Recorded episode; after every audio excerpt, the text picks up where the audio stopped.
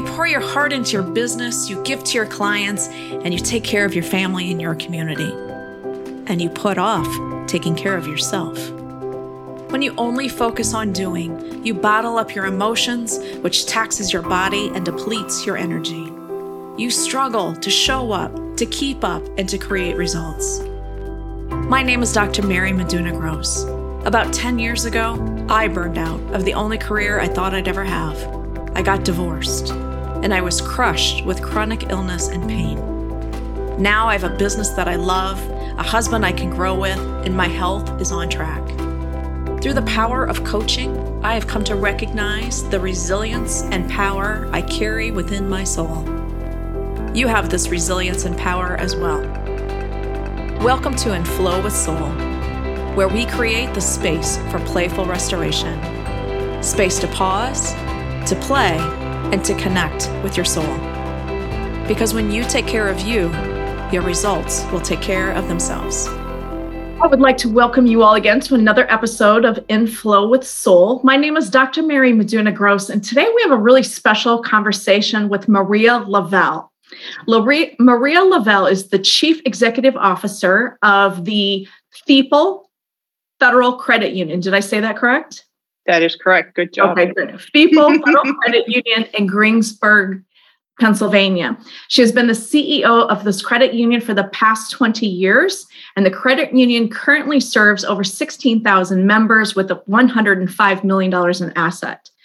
Maria received her bachelor's degree in business administration and a bachelor's degree in science in business administ- uh, management, both from Point Park University. Maria resides in Murrysville, Pennsylvania. She has two beautiful daughters, uh, Sierra and um, Selena, and a three year old grandson, RJ. Maria, thank you so much for setting aside time for this conversation today. Oh, you're very welcome. It's my pleasure this this is a particularly interesting conversation because um, listeners will know that a lot of the conversations we have involve the the guest is an entrepreneur and what are the challenges of becoming an entrepreneur and your topic is going to take us in a little bit different direction into leadership. And leadership is not eh, by any means separated from entrepreneurship. And what is particularly interesting, I think, about your story is about how, A, early you got into a very um, high level leadership position. So that's a little bit different than just being a leader, right? Yes. Um, so we'll talk a little bit about that. But you you you blossomed early into these leadership positions. So I really want to hear your story about how that even came about, and then we'll dig a little bit into some of your ideas around leadership. All right, sounds good. You know, I'll be honest, you know, as a high schooler, I didn't aspire to be a leader or to be a CEO of a credit union. Um, when I, I, graduated from high school, I come from a single parent household, low income. There was six of us. So my mother did everything she could to provide.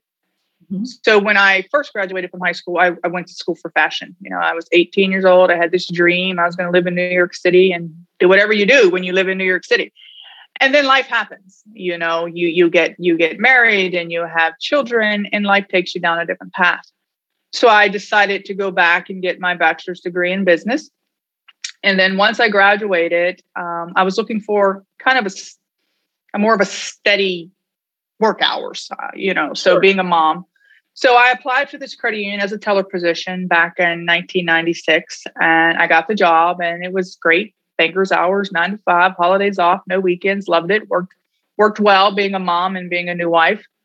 And then my CEO there became my mentor. You know, um, he saw something in me that at that time, to be honest, I didn't see in myself. I was a young girl with uh, very, very low uh, self esteem, but I was always motivated, motivated to do more and motivated to learn more. And he saw that early on. So within my five years at that credit union, I was able to go from teller to my last role being accounting manager. And then this opportunity opened up. It was a much smaller credit union, and my CEO kind of, you know, we had a conversation and he said to me, I think you're ready. Hmm. So at the age of 28, I became the CEO here. And at that time, we were $18 million in asset and I had five employees. Today, as you stated, we're 105 million in asset and I have 43 employees. So we've definitely grown a lot and done a lot here. So uh, here I am today. Um, I enjoy what I do. I think that I'm making an impact not just on my team, but on the members that we serve. Mm-hmm. And as long as I continue to enjoy what I do, um, I'll continue to do it. That's phenomenal. So you mentioned two things that seem somewhat in opposition to one another. One is you said you were a young woman with low self esteem, and yet you were also a young woman who was willing to try anything. How do you see those two parts of you fitting together? You know, I go back to, as I said before, I have total of five siblings, um, two girls, and I was always the the the odd child. You know, I was always the the mama's girl, and I didn't have a lot of friends growing up. My brothers and sisters were very popular, so they were going to the parties and the football games, and then I was kind of reserved. Mm-hmm. So from high school, it just my self esteem wasn't wasn't very good.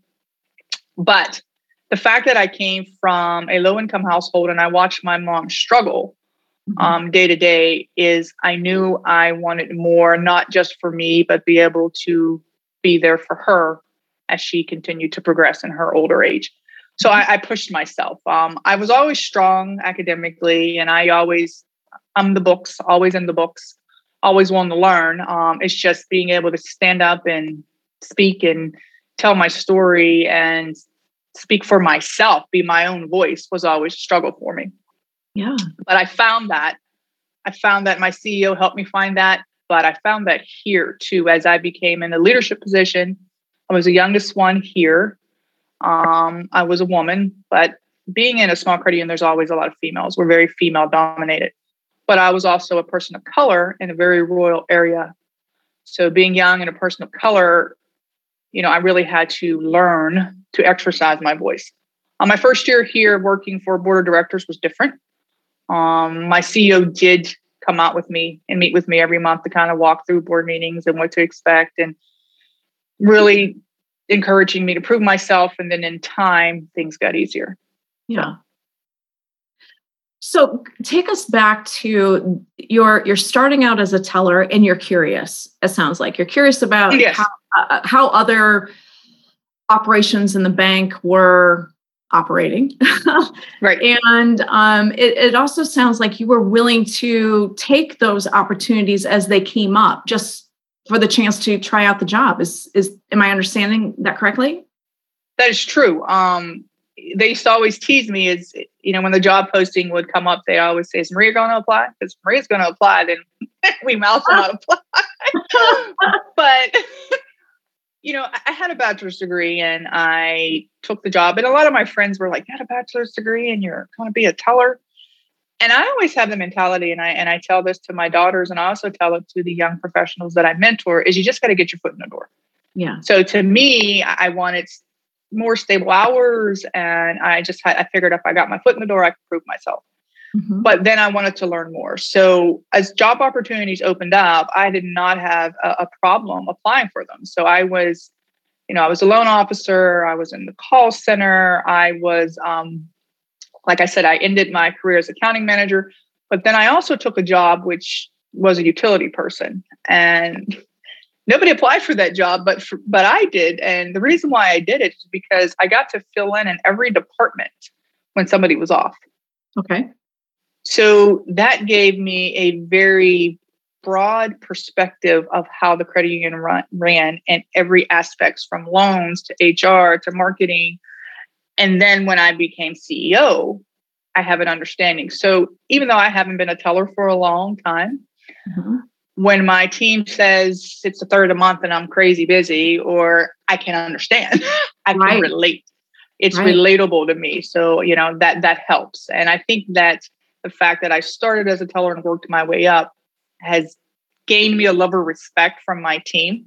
Sure. Is that I didn't just come in as a CEO. I've kind of earned it and understand it and could and can help me lead. Wonderful. So take me back again to your you're taking this role as a teller. You're a new wife, you're a new mother. Did at that point it sounds like, and correct me if I'm wrong, but it sounds like you took this job because it was good hours and it was something that you could do Um, and did you have an idea about where this would go, or was it here's an opportunity? It fits my needs right now. I'm going to take it. It was it fits my needs. Um, and that's was the, the the bottom line is that you know I, always say is that sometimes in life you take a position because of where you are and what your needs are and maybe it's personal and maybe you're you know you're taking care of your your your your mother or you're a single parent so sometimes you take a position based on where you are in life. So mm-hmm. I took it because I needed the, the, regular hours. I needed to not work every weekend and not work every holiday. Um, again, being a, a, new wife and a new mom. So that's why I had no clue. Uh, but when I got in there, I really started to love the credit union philosophy of mm-hmm. you know serving the underserved and improving the financial well-being of the members that came into the credit. So I found my passion, you know, for passion for making a difference. And I it said, yeah, it wasn't transactional for you anymore. Right. It uh, we're, we can make a difference. And then I said, okay, I I can get behind this. This could be my career. And the way I'm going to flourish is I'm going to learn everything I can in order for it to take me to the next level. Now, whatever that meant, I, I could have, I thought I was going to be at the credit union for a long time. And I think my CEO did, which is why he invested so much time in me to me to be aspire to be a leader there, whether it was executive leadership. I think that was his long term plan. Mm-hmm. Um, but then this opportunity came up, and we both felt it was the right time for me. You know, I think one of the things about your story that I find so fascinating is how clearly it demonstrates that that premise that um, sometimes we're not we can set our goals for ourselves. You know, we can mm-hmm. set a path for ourselves and say, this is what I want. And then, as you say, life sometimes gives us other opportunities. Mm-hmm. And um, I find it just amazing how you you took this job because it fit the needs that you had at the time. It wasn't you didn't particularly feel a passion for the mission at that point. It was a mm-hmm. way for you to take care of your family, both financially and with your time and, and energy. Mm-hmm. So I think a lot of times, and, and we'll talk about this a little bit more later in the conversation, but I want to make a point here that oftentimes, especially for women, and and I don't, I, I guess I say that because I am a woman and, and those are my mm-hmm. experiences. Maybe this happens for men too, but there seems to be as young women, as we're coming out of high school, at least this expectation that you kind of figure out where you're going to go next. Um, and you make you know good choices in high school about what are your extracurriculars and how much are you going to uh, commit to your studies and your grades so that you can get into that next college. And it, it just kind of sounds like you can get whipped up into here's a path that's been set out for you. Absolutely. and and then something happens and you're off that path did you ever feel like you were off your path or did you kind of feel like you were just creating it as you went along know, I think in the beginning, um, I felt like I was off my path. Um, when I went to school for fashion and I got, you know, a degree in fashion, and I was still living in Pittsburgh, Pennsylvania, and working in retail and evenings. That wasn't what I thought fashion was going to be. Um, you know, I, again, I thought I was going to be in New York City and doing whatever that entailed. So I, I kind of you know you, you had this dream and then you're sitting there like okay this reality is not what i dreamt of so now it's time to reevaluate mm-hmm. and, and that's what i did. And i knew that my degree was in fashion wasn't going to take me to the next level in pittsburgh pennsylvania or greensburg pennsylvania. So i needed to reevaluate. And and that's when i said okay i, I need a little bit more education in business to try to see where that's going to take me. So absolutely um, i was kind of lost. And then I, I, would go in my older years. Um, like i said i was married but i've been divorced for the past six years and then i will tell you that's another time in my life that i felt like i lost like mm-hmm. i was lost and that was on a personal journey yeah. um, you you reevaluate where you are and the impact on the personal professional decisions and then you, you you push forward so i spent you know that time after my divorce to just reevaluate me as a person, as a mm-hmm. professional, as a mom. Mm-hmm. Um, and and then you, push forward. So yes, those are the two times in my life where I would say I've kind of felt like I was off. personal and professional. Yeah, right. So, what's interesting is that we can feel lost. Like, we can feel like we've lost our North Star or direction mm-hmm. or kind of where we're going. And yet, the the answer seems to be found right where you are. Right. So, when you were younger, here the answer is becoming a teller and then mm-hmm. getting into not even knowing what the whole credit union world was about and what it could mm-hmm. do for, for families and communities and then being able to really connect with that mission which mm-hmm. which kept you in that on that trajectory right mm-hmm. correct so I, i'm the, the question i guess is was there ever a time when during that time where you're saying okay I'm, I'm taking this job. Now i'm starting to see and understand the nature of credit unions. I'm starting to buy into this mission that they're on. Was there anything of your old self that you had to let go of in order to be able to continue to move in that direction?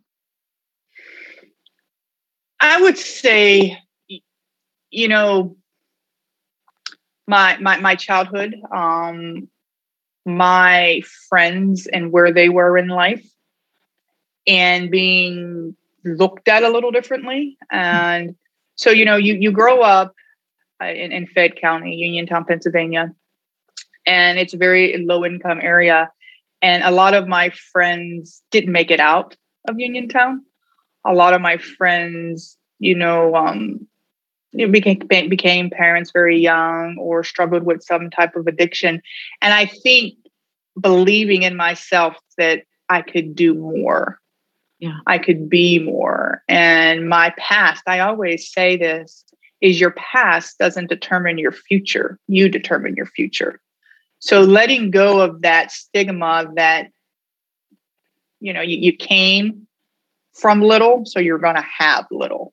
Yes. Um, and, you know, again, that's, I had to believe that. I had to believe that, that I could, I could do more and I could be more and I could have an impact.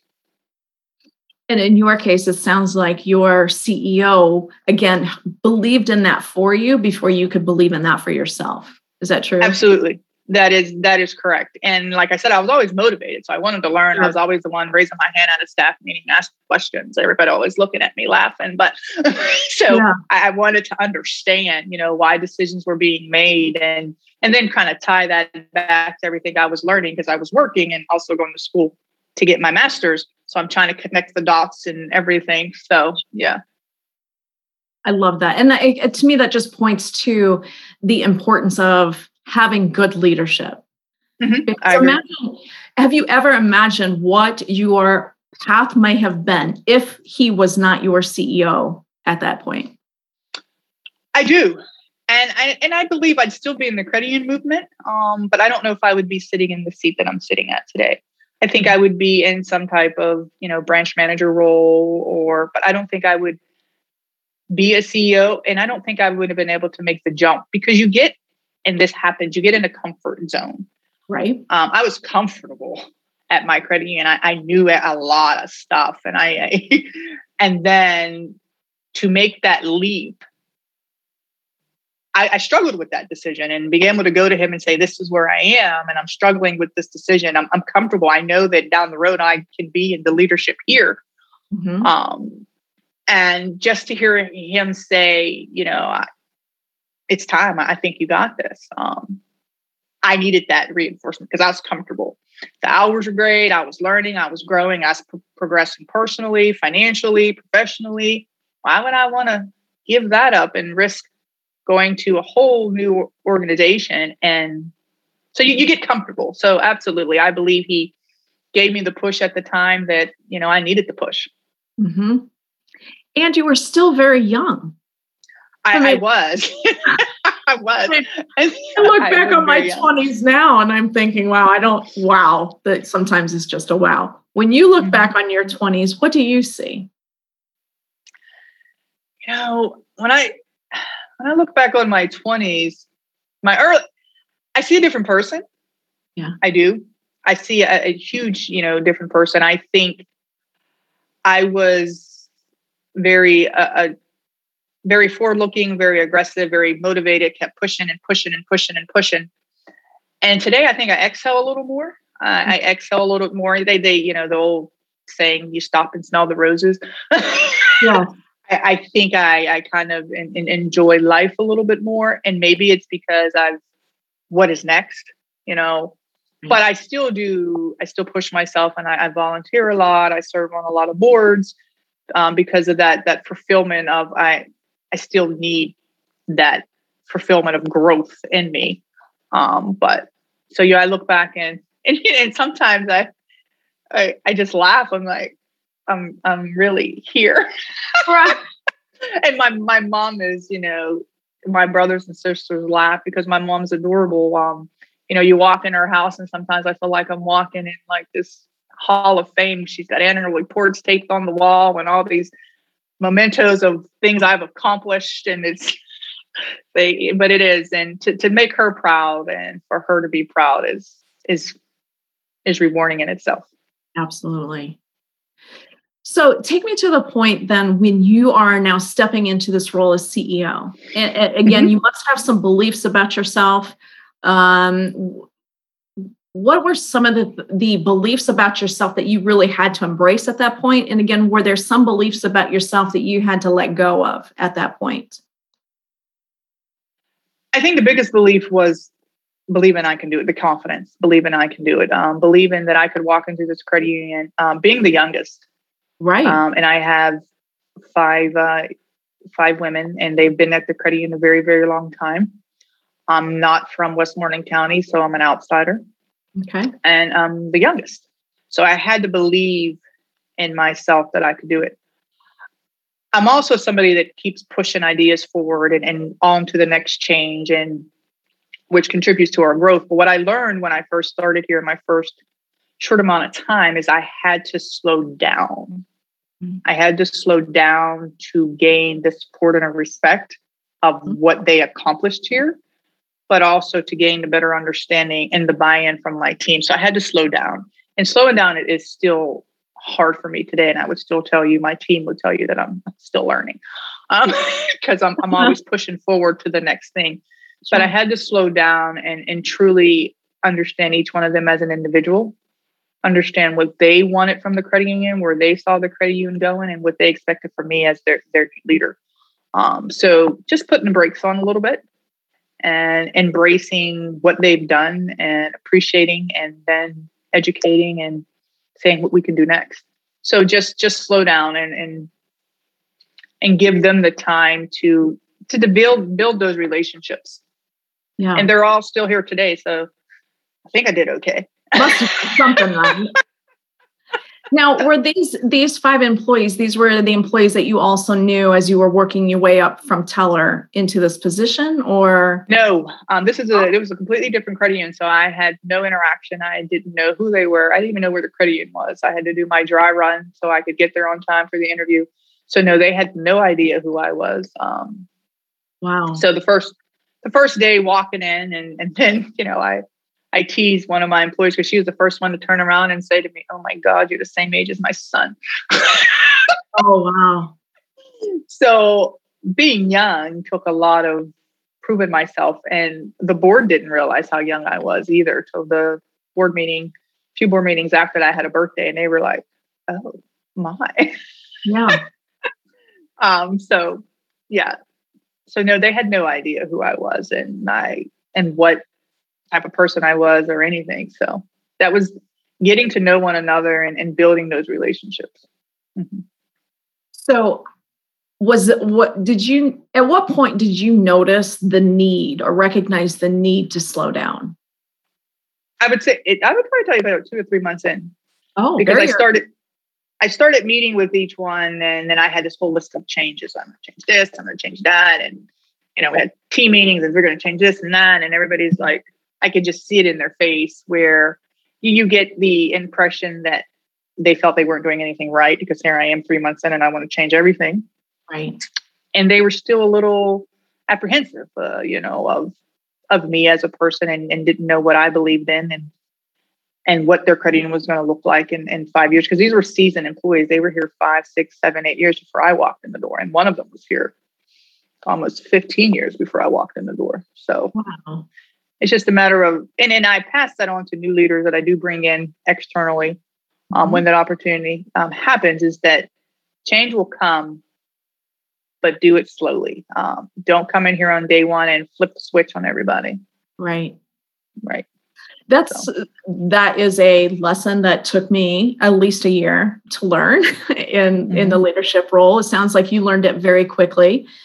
Um, how did you, was this uh, CEO still mentoring you in leadership, or how did you acquire these this le- acumen for leadership? he was still mentoring me the first year. The first year, um, because when you the transition for me of working for a board was a little more challenging than what I thought. Because at a credit union, you work for a board, they're volunteers, and you only see them once a month, and you're reporting and they're asking questions and and you're and I and I think for the first couple months I'm looking at them like you do you truly understand everything I'm doing all day every day long? Because you're for one you're volunteers for another you know you're just getting these reports once a month. So that was a challenge. And then i always felt that um you know every time i would propose something i got many many questions and sometimes they would get declined or pushed back or whatever. So my ceo helped me. He said you know you're new in this role Mm-hmm. they don't know you um you have to prove yourself. We all go through this journey. Mhm. and he would we would walk through board meetings together and we'd do some role playing for the first year.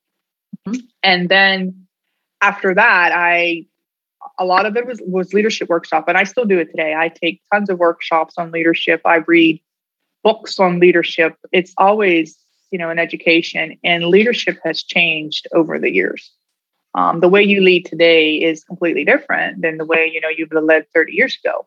Um, it's more about collaboration empowerment and working with your team and it's not as micromanaging and directives of you do this and it's you know creating that space for for them to exercise their voice.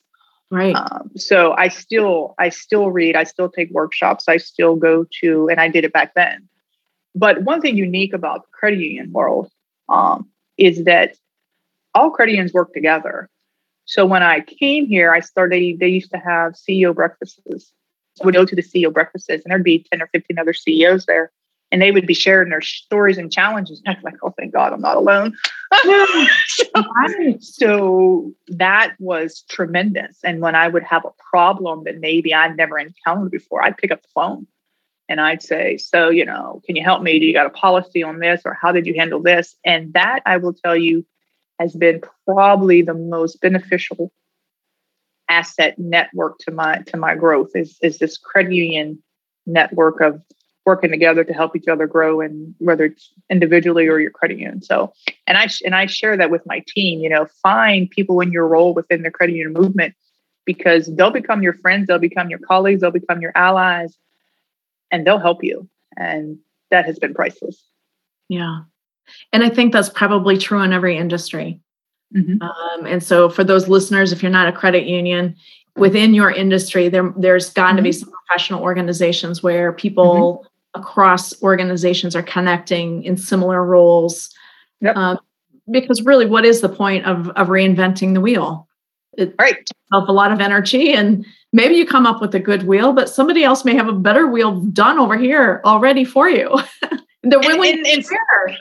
Right. And sometimes it's just a good feeling to either know you're headed on the right track or to know that, you know what, you're in this, we're in this together, like the last 18 months. We're, we're in this together. We don't know where it's going. Right. There's no book on how to operate in a pandemic, but we're in this together. You're not alone. Yeah. So what you're feeling, I'm feeling. What you're going through, I'm going through. This is how I handled it. Take a piece of it. And hopefully it helps you too. So, mention, speaking of the pandemic, what what have been maybe one of your biggest leadership challenges within this pandemic? Is understanding the mental impact on my team. Um, here is you've got to balance the health and safety of your team, but you still got members and customers that you've got to serve. So today I sit in one of my branches. I try to go around to my branches on a regular basis. So you, you know, we're we're you're I got to protect you, but I've got to service that member coming in. They need to get access to their cash. And just the the mental impact because I've got people that have school age children when they were, you know, virtually learning and they couldn't, you know, we had to adjust schedules because they couldn't come in all the time. Right. Or, you know, for me, I, I care for my mother and she's, you know, a dialysis patient. So, you know, the mental health on that and this me trying to protect myself in order to protect her so she doesn't sure. get exposed. So it's understanding that every individual is different and trying to meet them where they are.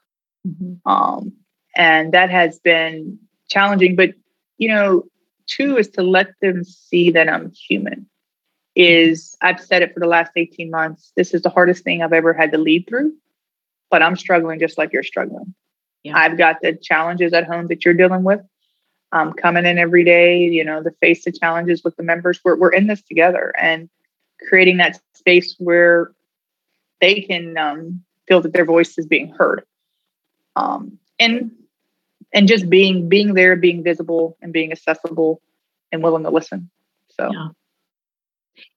now before we move on to talking more about your mentorship that you do with young women, and that's where I want to go next. But before we go there, tell me a, maybe a story about a leadership failure and maybe what you learned from it. Maybe it happened recently, maybe it happened 20 years ago, but some leadership experience that went completely sideways from what you thought and then what happened after that well i would say it was probably more of a, a hiring failure you know um, we, we were looking for a an executive to fill one of our executive roles. And we hired an individual. Um, me and my uh, other executive worked together and we felt this was the best individual to hire. But also knowing that there was some interaction with other team members and there was a a little of concern that um, he was being hired and what the impact he would have on the culture. And at that time, I was more focused on the knowledge that he was bringing to the team that the rest of us didn't have. So I believe in surrounding myself with people that make up my weaknesses Sure. And we had a hole, and I did I did exactly that, kind of ignoring everything else. The, okay. the the personality, the impact to the culture, and saying, okay, we've got this hole. He's got the knowledge. We're going to fill it. And it took me five years. Wow. Five years to say, and I was having a conversation with my board, and they said to me, um, "Are you trying to make the culture fit him or him feel fit the culture. Um, and so, you know, it was it was in the impact that it mm-hmm. had on a lot of my team members. I wouldn't say I had my head in the sand. I would say that I saw what they needed me to see and not everything else. And then when a decision came down that we re we kind of revamped and uh, him and I worked together and we kind of revamped his role and, and what he was doing here. And he became more of a consultant. The it was kind of like everybody exhaled. Really? Everybody exhaled and and we just like moved forward. and so, you know, as I I go back and I go, you you you you kind of you missed it. Um, and did you miss it intentionally because you were too focused on the knowledge? And i would say yes. Mm-hmm. i would I, I, would say i intentionally looked past it. Sure. Um, and as i look over the years that um, they served here there were signs. Mm-hmm. and again i look past it because of everything else that was brought to the table the knowledge and the things that we were doing and pushing forward but Yes. And, and I think that the biggest thing about failures is I always tell my team, you grow more yes. when in challenging times than you do when things are going great. So you you pick yourself up, you you reevaluate, and you learn and you grow and you push forward. You can't sit there and dwell on it. I, I couldn't sit there and say, "Oh my God, you missed it." Oh, she, what did you do? Uh, because you just got to reevaluate. You got to learn from it. and You got to push forward, and you got to be honest about it. Some people, right. you know, and I'm, I'm you got to be honest about it. And I was, and I was transparent, and we were just honest about it. But you got to push forward, and you, because failure is part of growth. Exactly. Failure is part of growth. I, I, I tell that to my, my daughters all the time, you know, you, are going to fail in life. You're going to fall. Mm-hmm. Pick yourself up, brush your knees off, evaluate and push forward. Yeah. So, mm-hmm. and, and that's precisely Exactly. And that's precisely why I wanted to ask that question of you. Because again, we a lot so much of this conversation is, you know, how early you came into leadership and how you developed your leadership skills. And I wanted to make sure that we did talk about failure and and that failure is going to be as much amazing things as you've done, you have stumbled along the way as well. And this is one of those oh, examples. Absolutely. Yeah.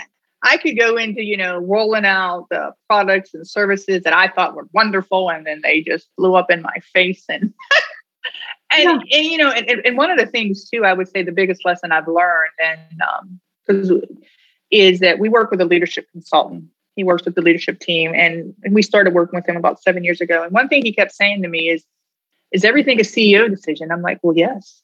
Maria, is everything? And I'm like, "Well, yes." because at the end of the day, I'm held responsible. So, uh-huh. and it, and a lot of coaching came from that. That that's not necessarily true. So, I took that growth and I said, okay, so now we have these when we were like we're rolling out something new, or right over the last 18 months, we evaluated the the longevity of remote work. So I get cross functional teams together and they evaluate it and they make their recommendations back to me. And it's not everything's not a CEO decision. it's not always my decision. And and and truly, the better ideas and come from the people dealing with it day in and day out. Exactly. So I've I've I've learned that in the last seven to eight years, and so we just we just laugh now because we we do have so many people getting involved in so many decisions, and that's part of their growth and development, and as a professional too. Absolutely.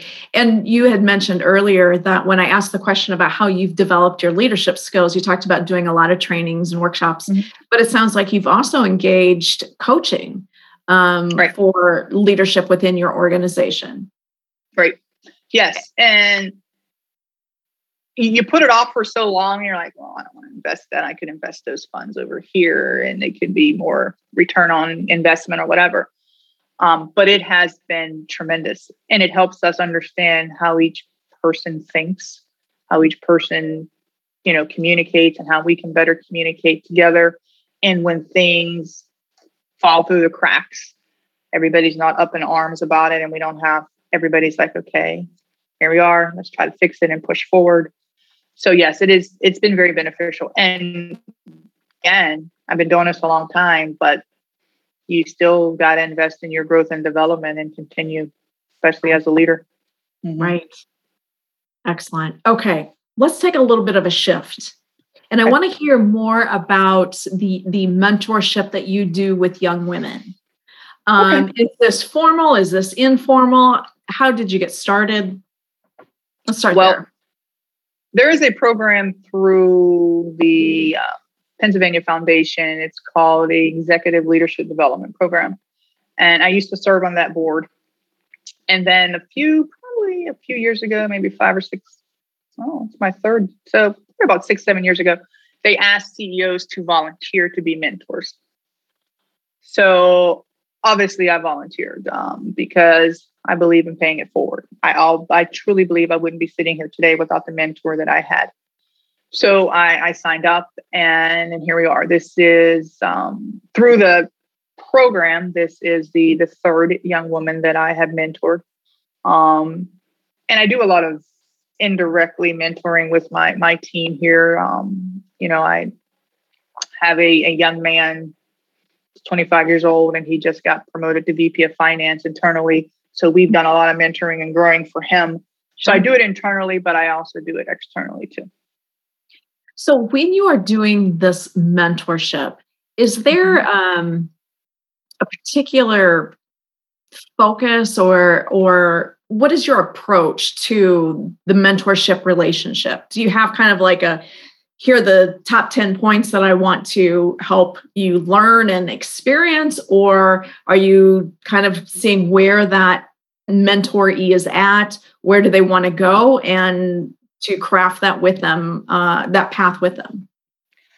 Uh, the latter. I yeah. I say, okay, what, what are your goals? What do you want to accomplish? And then we kind of map out how we're going to get there. Um, so, and then, you know, most of them will know something about me because they would have gotten my bio or my resume. And then, you know, they'll say, well, how did you do that? Or how did you do this? Or so it's truly what do they want to accomplish? Um, and we meet monthly. Um, right now it's virtual. Um, but we also, if there's something they're going through through the month, they send me a text and we jump on Zoom or we'll, we'll, we'll take a quick call to kind of walk them through that. So it's truly based on their needs and what they want to accomplish. And and sometimes it requires me to do a little bit of research of trying to understand. Like I have the young the young one young lady I'm mentoring now. She discovered that she had AD, ADD and she was trying to figure out how to apply that to work. So I had to research that because that was new for me um, and and we, we we come up with some tips and how to manage that and still be successful because it's just one part of you right um, right it's just one part of you so it's based on their needs um, but I, I, do tie in books some my leadership team would tell you they're not over my books but i do I do tie in books. You know, I'll I'll start off by okay, we'll read this book and we'll read a couple chapters a month, and then we'll talk about them. And if they have a book that they went to some type of workshop, they'll share with me. And I've had individuals send me books too. So I always try to tie it back to some type of book based on what they're trying to accomplish. So I'm curious. And it's interesting. Go ahead. go ahead. No, you go ahead. I was I was going to ask um, to make some generalizations. So not specifically about the people that you're you're mentoring or you have mentored, but if you were to to look at that younger generation what would be maybe one or two pointers that you would say to a young woman or or man in their 20s um, about the path that they're taking you know, uh, becoming stepping into adulthood? Let's put it that way. What are a couple of those pointers that you would give to a young adult about stepping into adulthood?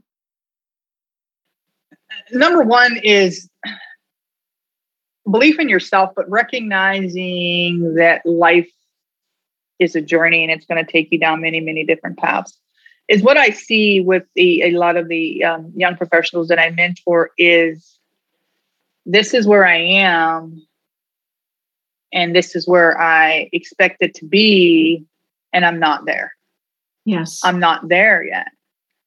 And and now I don't fulfill I don't feel fulfilled and I'm kind of lost, kind of like you and I talked about. Sure. Um, and and I think you get in your head as a young professional and somebody graduating from high school that this is my path. Kind of, mm-hmm. it's all written down. This is my journey, and this is where I'm going. And then when life throws you a curveball, you don't know necessarily how to adjust. Mm-hmm. Life is going to throw you curveballs, and you're just going to adjust. And so maybe you're not where you thought you would be at 25 or 30, but maybe you're where you should be. And if you're not feeling that fulfillment, what else can we do? What I've talked to a lot of my mentors, they seem to be at a crossroads. Mm-hmm. Um, and like they don't completely feel fulfilled at work or kind of lost. And and sometimes what I tell them is that fulfillment doesn't necessarily come from nine to five. Um, so for me, you know, I love my job and I love what I do, but I also get this extra fulfillment by serving on different types of boards and giving back that way. So it all comes back to the credit union because I'm more engaged in my work. I'm also more, I guess, I feel more fulfilled somewhere. I'm more happy or and things like that. I'm more positive towards my day. So I think that's it is that we, we get this plan. And then when it don't go the way, especially if you're academically strong, you go to college, you got a master's degree, and I'm planning this whole life out and it's not mm-hmm. where I want it to be. Yeah. Or life throws me a curveball and I don't know necessarily how to adjust.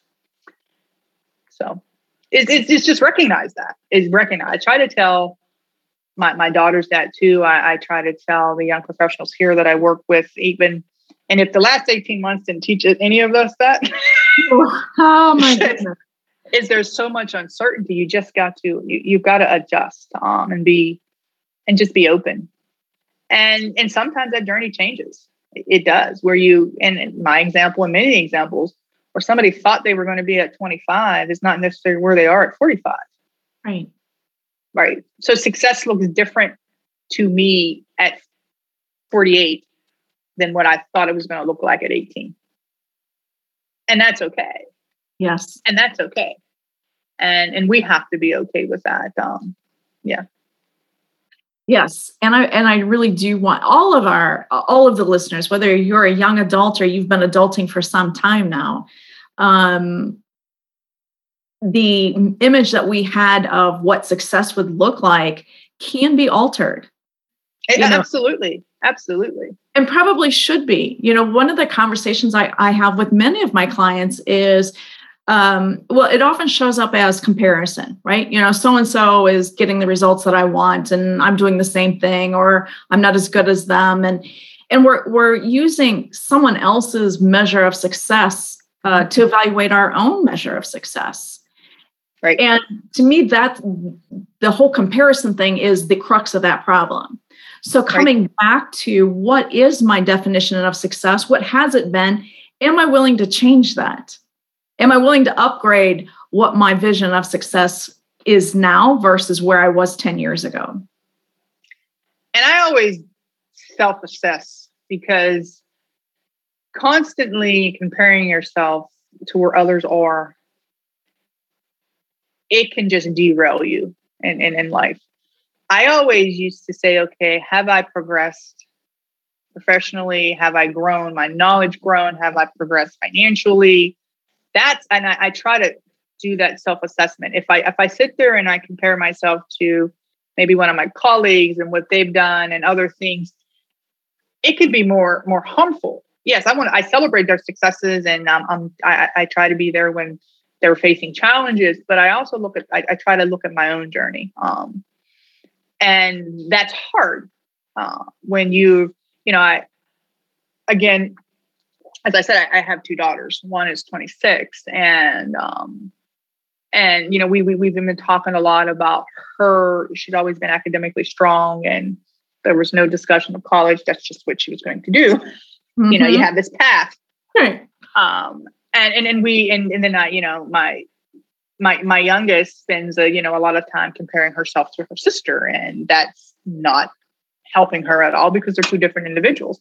But then my oldest looks at all her friends and compares herself to where her friends are and maybe she's not where they are or maybe she's on a different journey so we we do that so much and then we miss out on celebrating our successes because they start to get minimized if you think so and so is progressing more than you or and you don't really know their journey and their story either. Exactly.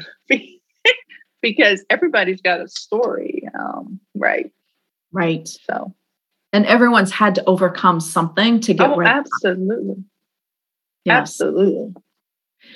So it sounds like a couple of your keys to success is one following the path that was laid out for you and, and being willing to take those those curves as they showed up taking that first teller position because it met the needs of your family and staying curious then also having someone else who believed in you. Mm-hmm. Someone who could believe in you before you could get up to speed and believe in yourself at the same level that they believed in you. Correct. Would there be any other, maybe one more key to success for you? You know, I I think support. Yeah. Uh, I think support is huge, and whether it's professional or personal um, support is, is huge. And you know, one of the things too is we have this life, what is it, life work, home work, life balance sure mentality and we we all we we strive for it and what i what i always say to my young professionals when i'm asked is that recognizing that sometimes depending on what you're going through it is out of balance yes. and being okay with that if i'm going through a merger at work i'm going to be given more time to work if I just had a newborn or if I'm taking care of my elderly, you know, mother, home's going to, you know, maybe take a little bit of my time. If you're so much focused on that work life balance, when it's out of balance, that is also viewed as failure. Exactly. And and especially for women, because the expectations are still there for us. We are still still got to be a mother. Right. Um, we we we still have homes and to provide for and things like that. Um, and you can still be successful on both levels, but recognizing sometimes it's it's going to be off. And, yep. and that's okay. Exactly. And having the support when it is off is key. So if I'm doing a big merger at work and I, you know, like I take care of my mother now, being able to rely on my brothers or my daughters to step in if I can't be there is great. Um, you know, I take care of my mother. So Mondays and Fridays, I'm normally working remotely, taking her back and forth from dialysis, having the support system here to say, I got you when you're not yeah. here. Right. Mm-hmm. Beautiful. Is there any other um, message that you would want to send to the listener before we wrap up today? I go back to your past doesn't determine your future, you do. Beautiful. Absolutely. Well, Maria, I've learned so much about leadership from you in this hour, and, and in particular, how you've applied that leadership. And once again, I really thank you for sharing your story with us and for being the leader that you are uh, for your team and your community. I appreciate the opportunity. So thank you. Hi, this is Mary. Thank you so much for listening to this episode. I hope that you are coming away feeling maybe a little inspired, maybe a little more informed, or maybe just rested. Most of all, I hope you're coming away feeling empowered. If you do, please leave me a five star review on iTunes. But most importantly, please pass along this sense of empowerment to your friends and to your networks. Thank you so much for your support. I appreciate you.